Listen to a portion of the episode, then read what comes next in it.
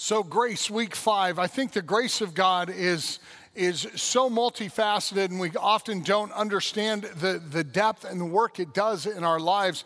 But knowing that we, um, in Christ, we are not only enough, we are equipped. And that's what we're going to look at today how you're equipped for the call of the gospel in your life and how you can tune your life into the Word of God and the Spirit of God to accomplish the purposes of God.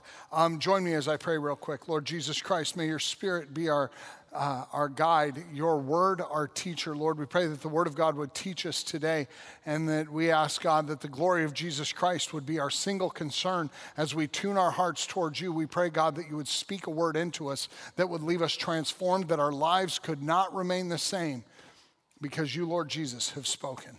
In your name we pray. Amen.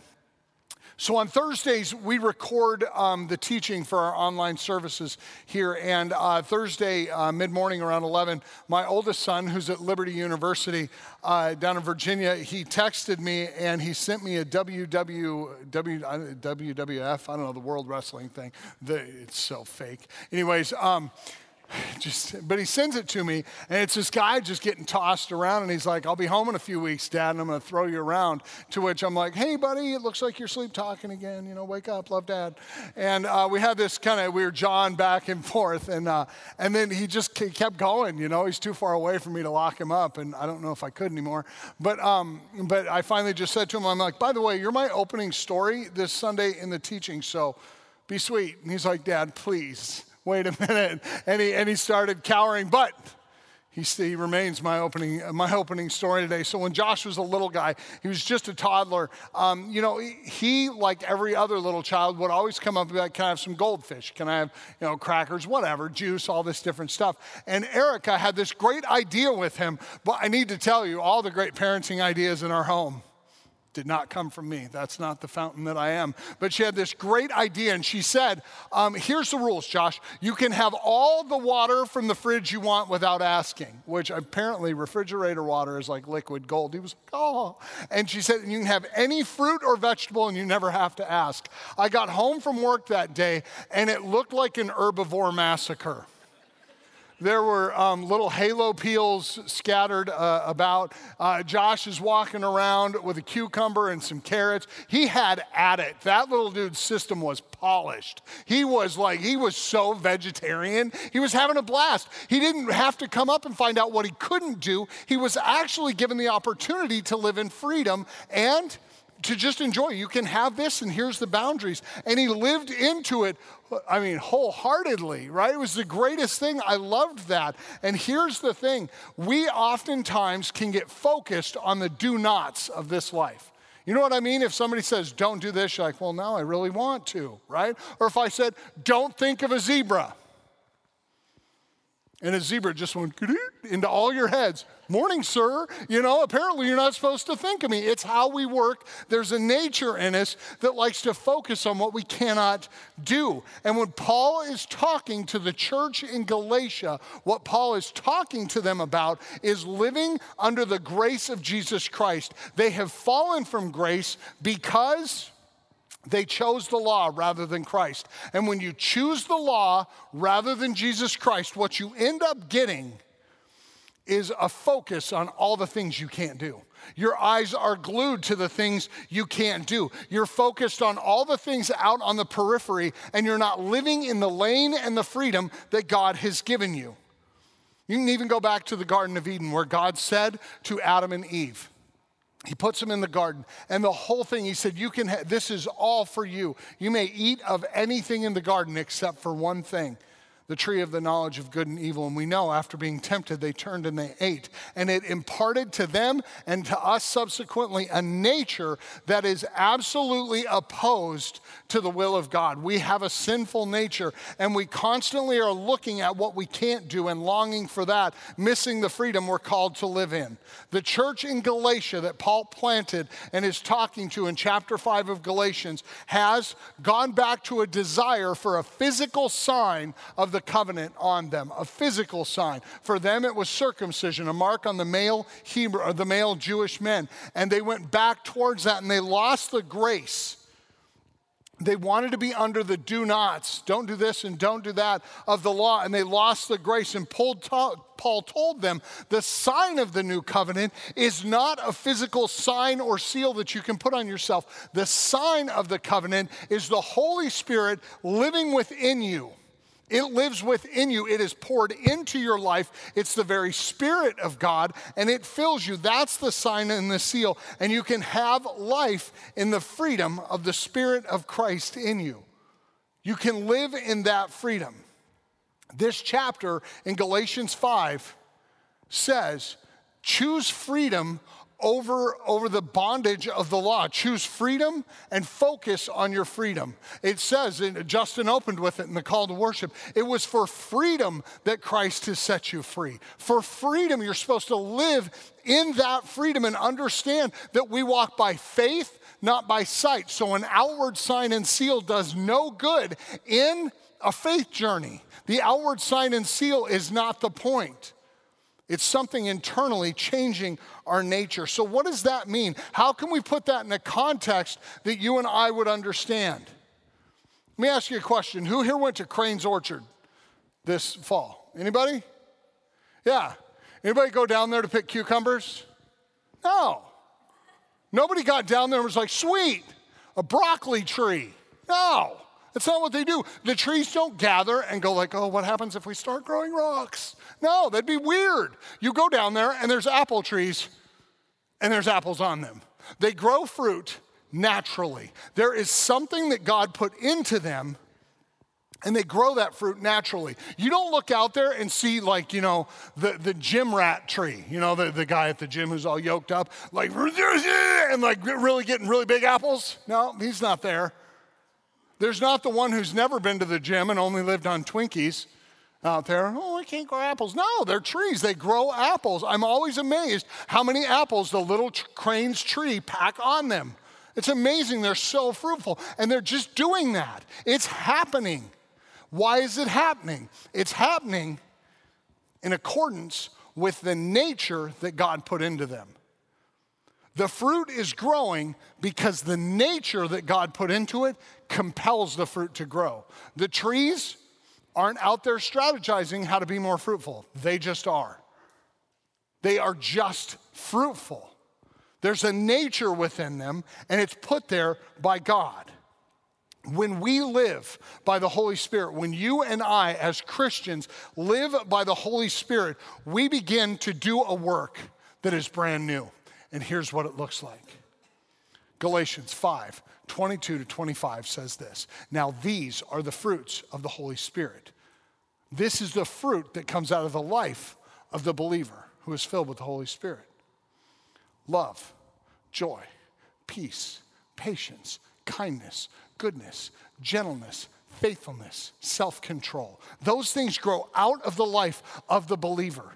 Paul goes on to say, Against these fruits of the Spirit, there is no law. For we who belong to Christ have crucified our passions and desires in our bodies. And we've put those to death, and now we live by the Spirit. So let's keep step with the Spirit. Let's keep up with the work of the Spirit. Let's grow the fruit that comes naturally when the Spirit of God gets into our life and does what? Changes our nature. It changes the nature of who we are. It's not an external thing, it's a nature thing. It grows from within us and outwards. It actually says we become fruitful. Something grows out of us as naturally as apples grow out of a tree. And it's not that there isn't seasons of want and seasons of plenty, it's that there's always fruit. If you cut a tree down and you look at its rings, you can see the years where there was plenty of sunlight, but also plenty of rain and it's a nice wide growth ring. There's other years where the growth ring is much smaller because maybe there was drought, maybe there was a blight, I don't know. But there was something that kept the tree from growing as much. But that same year, there was still a harvest. There was always fruit coming out of the tree. Even if the ring is smaller, it doesn't mean it wasn't fruitful. So it tells me this whether your circumstances are favorable or unfavorable doesn't change the fact that if you're living a life that is filled with the Holy Spirit, You are going to live a life that is fruitful regardless. And abundance is going to come out of you, and it's going to look like love, joy, peace, patience, kindness, goodness, gentleness, faithfulness, and self control. They're going to come out of you naturally, whether you have much or whether you have little. If you have the Holy Spirit living in your life, you're going to be different. But sometimes we think, we have to, we have to manufacture something. We have to dig deep and kind of tunnel through. Have you ever woke up so tired your face hurts? Like in the morning comes and you open your eyes and you're like, oh man, that happened. I have to go about the rest of my day. I don't know if I have it. I'm at the end of my rope. And you're just tired and you're worn out and you're kind of burned out on your job. You don't want to get up and do devotions. You're just like, oh man, how am I going to face this day? How am I going to get to this? Today.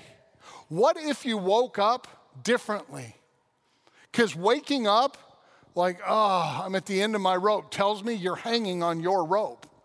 What if we get off our rope and the external symbols of who we depend on?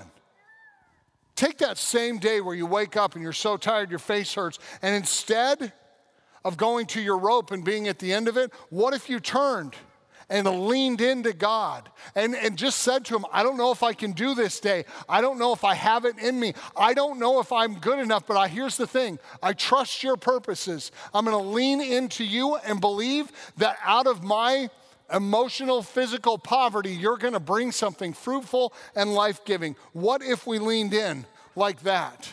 And you can say, but that's not how I'm wired. Trust me, my friends, I'm not a morning person. I think mornings should start at noon. I don't like them. I've heard sunrise is lovely. I'll let you guys tell me about it, right? I, I truly do not love mornings. I, I hate them.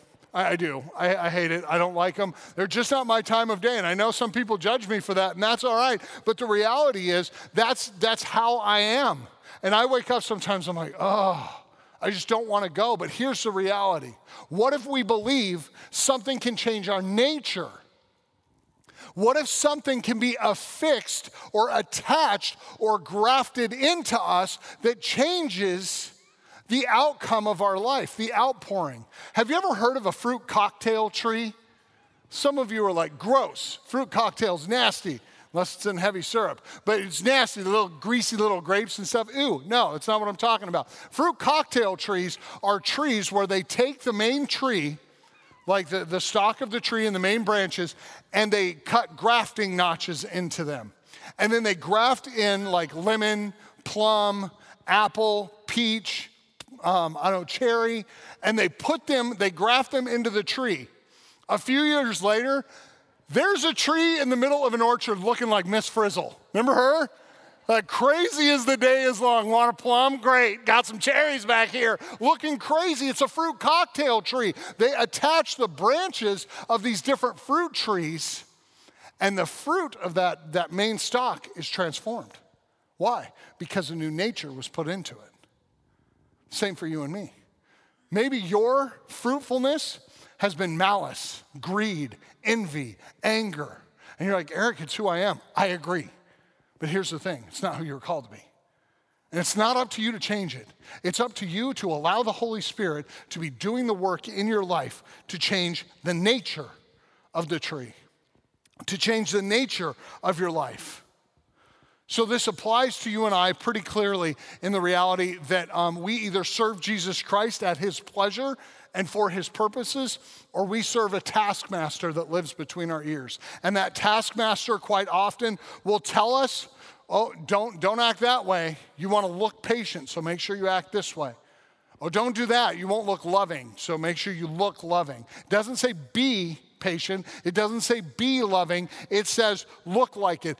I have a face that my kids know well when I'm like, you be in a store or doing something. I'm like, all right, stop, stop. You know, I'm like, okay, enough, enough, enough. And then I do this stop.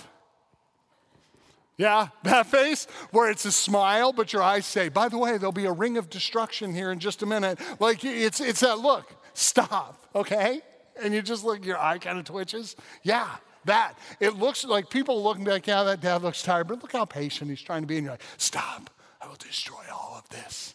I will burn Target to the ground if you don't submit, you know. And you're, but you're trying, You're just trying to be patient, right? And you look it on the outside, but on the inside, there's something very different going on.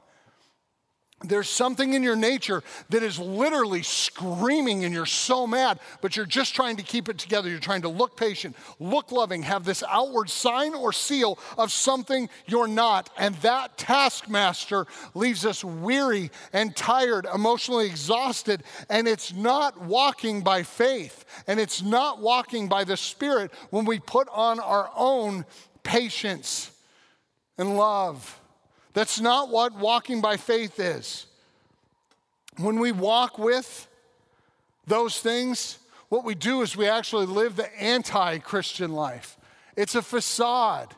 It's no good, but you may be like, okay, how? I'm going to point towards where we go in the very end of this teaching in, Mar- in Matthew 11, 28 to 30. It's one of my favorite passages, and it tells me this who you walk with matters. Who you walk with, who you spend time with matters. The time where you invest yourself in relationships and conversations, and the times where you get your direction and your sense of purpose. It matters who you walk with, it matters who you spend time with because it tells you the kind of harvest you're going to produce. And if you walk with a religious, law abiding spirit that puts on some version of patience or some version of love, what's going to happen in the end is the taskmaster in our heads who's forced us to please people, who's forced us to um, appear one way and look the part without being the part, that crumbles, my friends. I was talking to my mentor, a friend of mine who I love dearly,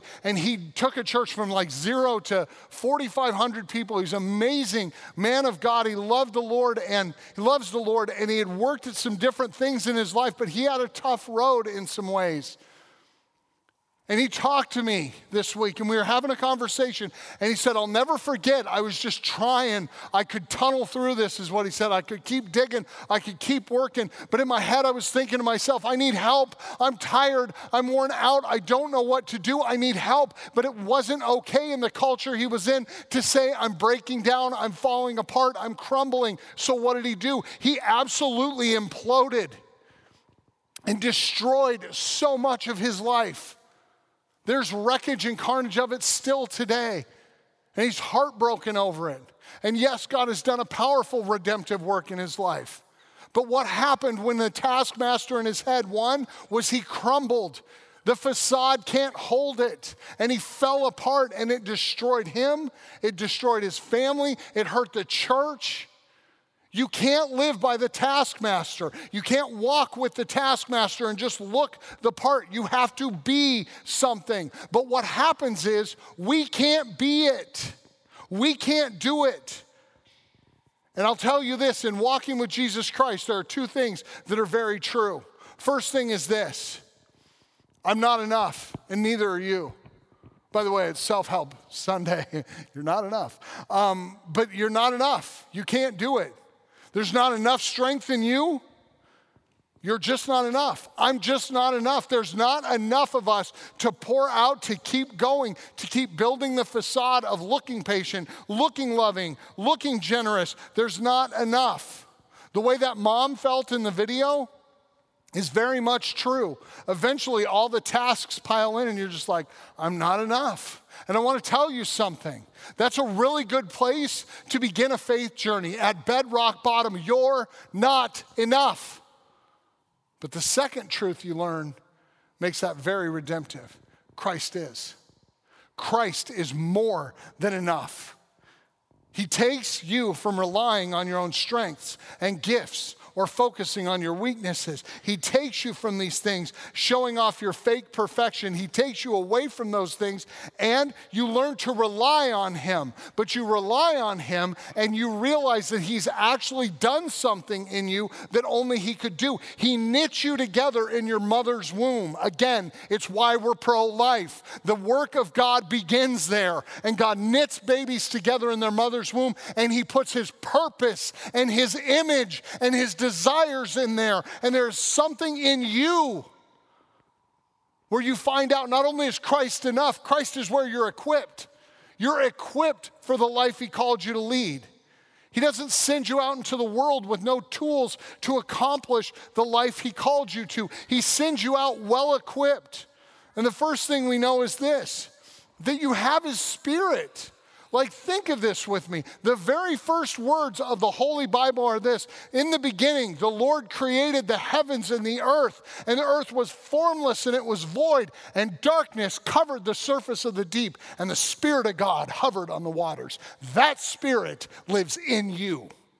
That should rattle us.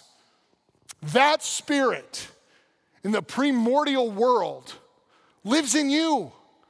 And that spirit is the spirit of Christ, the very first word of creation. Don't tell me you're not equipped. You have the Spirit of God. Paul says, Do you not know that your bodies are the temple of the Holy Spirit? Ah, oh, come on, church. We could do something. We're equipped. We have the Spirit. And you'll know if you're living in the Spirit by the presence of love, joy, peace, patience, kindness, goodness, gentleness, faithfulness, and self control. And that your old life has indeed been crucified. And you're not bound to a law, but you're living in the Spirit. You have the the Holy Spirit in you. But it doesn't stop there. We also have the Word of God. And the Word of God, which is living, which is active, sharper than any two edged sword, is working in tandem with the Spirit of God in us to do what? Well, let's look at this. 2 Timothy 3:16 says, "All scripture is God-breathed. It is useful for teaching, rebuking, correcting, and training in righteousness, so that the servant of God, you and I, the servants of God, may be thoroughly equipped for every good work. God has prepared you with His Word, and He will work through you with His Word. If you soak yourself in it, He will work through His Word to reveal to you how He's equipped you for the task ahead. So you have his spirit, you have his word, you're equipped. And we know it because if you look at the words of the Apostle Paul in the book he wrote to the church at Ephesus, uh, chapter 2, verse 10, we are God's handiwork. For we, you and I, are God's handiwork, created in Christ Jesus. Do you see why life matters? You are created in Christ Jesus, the image of God born into you. Every person. It's why this church started so that no one in our day and age would go to hell apart from Christ without first hearing it from us that Jesus Christ loves them. You are created in Christ Jesus you are God's handiwork, created in Christ Jesus to do good works, which God has prepared for you in advance. God knows His plan for you, God knows His purposes for you, and He has not left you without a well stocked tool belt to accomplish His purposes. You are well equipped for the task at hand.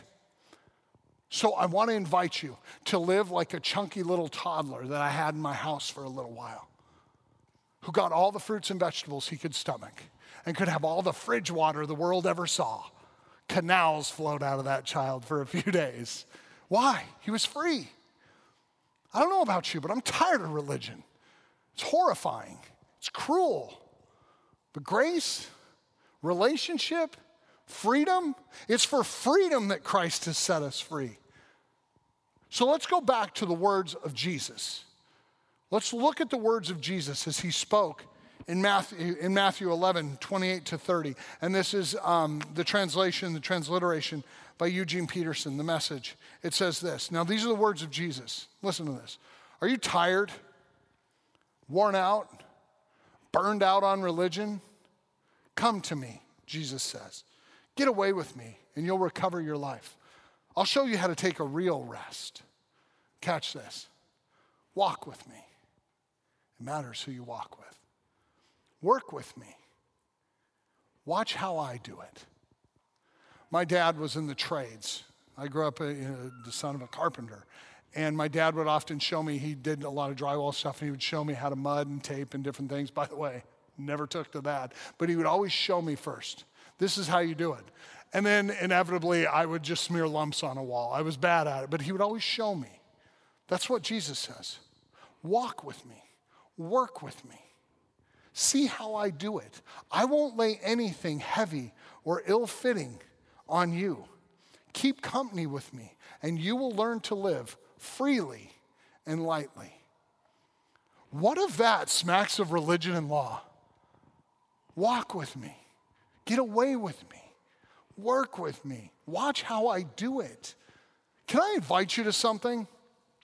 Can you please join me in the discipline of getting over what we can't do and start looking at the freedom we've been given? Can we start looking at the life we were called to and quit getting like hung up on the things maybe we can't do anymore? When we focus on that, we lose the joy and the life in freedom. And I invite you to freedom.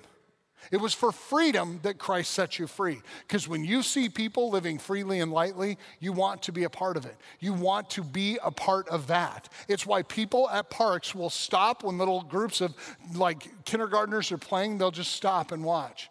And I'm like, how many of us adults just want to run around and play? Unfortunately, most of us like, oh, Miami, right? But for them, they just look happy. They're just free. Can I invite you to quit looking at what you can't do and start living in the freedom you were given? If you're tired, worn out, and burned out on religion, can I invite you to the one who also was tired, worn out, and burned out on religion, so he died on the cross to save you from your sin and complete the work of your salvation and poured his spirit into you and gave you the word of God so that you could be purposeful, useful, and your life have tremendously more meaning than you ever asked or imagined. Can I invite you to that life? That's the life we're talking about. Focus on your freedom. Quit worrying about do I look good? Remember, apple trees aren't out there like, no. Your life will begin to literally, literally boil out of you. Like, like that girl who drank the Coke with Mentos and it shot out her nose that Matt showed us. That's what happens when the Spirit of God and the Word of God get to work in our life. The next thing we see is this. Well, it's wonder of wonders that love, joy, peace, patience, kindness, goodness, gentleness, faithfulness, and self control start bubbling out of us. And it's hard. And God corrects us because His Spirit loves us. The other night, when I was watching the election uh, results come in, I was in a special kind of mood um, because, you know, I can control watching what happens on the news and, and control the universe from there. And my son, Ethan, was in the way of me being miserable watching TV. And he's in the way. And I'm like, dude, Ethan, get out of the way. And he put his hand on me and he said, Dad, can you be happy? I was like, no. It's election season and I live by law. You know, that's how I felt. I was just like, oh man, it was. Here's the thing I was exchanging a special form of misery, which is watching election returns is miserable every four years. I know what's going to happen and I'm miserable, but I'm in. Right? Till 3 a.m., I'm in. I was, tra- I, was taking, I was choosing that instead of paying attention to someone who won't be in my house forever. There's a pretty clear parallel for me, and I was like, man. And the problem was I couldn't, I didn't just stop and get happy. Ethan can shout amen because I was still like, still move, I'll be happy if you move. I, I was focused on it. And I missed the life that was right there. We as Christians do it all the time. I'm going to invite you one last time. Get your eyes off what you can't do and get your eyes on the freedom you've been given in Christ. Your life is going to burn like a glowing fire in the middle of darkness. Don't forget, the gospel never bows to culture. You get to be the bright light in the darkness, living in freedom, in hope, and in joy, regardless of your circumstances. The fruit will come. Pray with me. Lord Jesus Christ, help us to be free in you. Help us to be joyful in you. God, so much of us wants to control this world. But I thank you, God, that you have taken our hands off the controls. And you've just called us to come to you, to walk with you and get away with you. I pray that we would recover our life. And God, today I'm just so reminded of that song we sang that the darkness bows to you. So today, God, we join you in the light and in the freedom, knowing who we are in Christ and that we are thoroughly equipped for every good work which has been planned out for us in Christ Jesus. Come, Lord Jesus, and convince us of that, that our lives may live that truth. In your name we pray. Amen. Friends, join me as we stand and sing.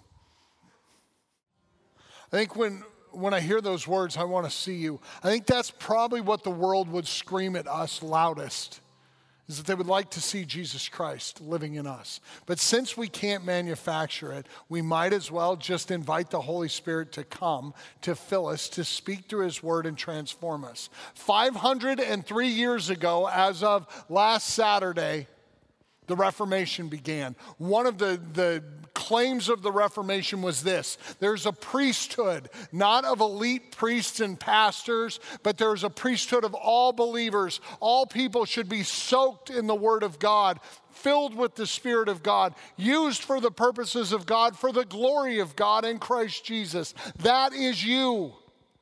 It is our time. And I wonder what they'll say in 503 years of our generation. May it be this that they burned like a light, like a fire in the middle of the darkness for the glory of one. They laid aside their passions and their desires and they focused themselves on the Lord Jesus Christ, his glory, and the revelation of him to a world that doesn't know him. Let that be our testimony. The only way we're going to get there, church, is by none of our own effort, just our faithful obedience to invite the Holy Spirit to come and to fill us and to get into the Word of God. We have devotions for you at the airlocks as you leave today. Please grab those. Make use of them. Get in the Word of God, the Word of God, the Spirit of God, equipping the saints for the glory of God. And as you go about that, I'm not saying it'll be easy, but it sure will be fun to look around and see all the love the joy, the peace, the patience, the kindness, the goodness, the gentleness, faithfulness, and self control. I think if we embody those things by the presence of the Holy Spirit, we're gonna stand out. So go and find yourself in the presence of God and the Word of God being transformed into the image of God. And as you do, may the Lord bless you, may the Lord keep you. May the Lord cause his face to shine upon you and be gracious to you. May the Lord turn his face towards you and give you his peace. In the name of the Father, Son, and Holy Spirit. I think there's coffee left. You can hang out in the causeway, talk outside because it's like 70 degrees until winter comes. Enjoy the rest of your weekend. You're dismissed.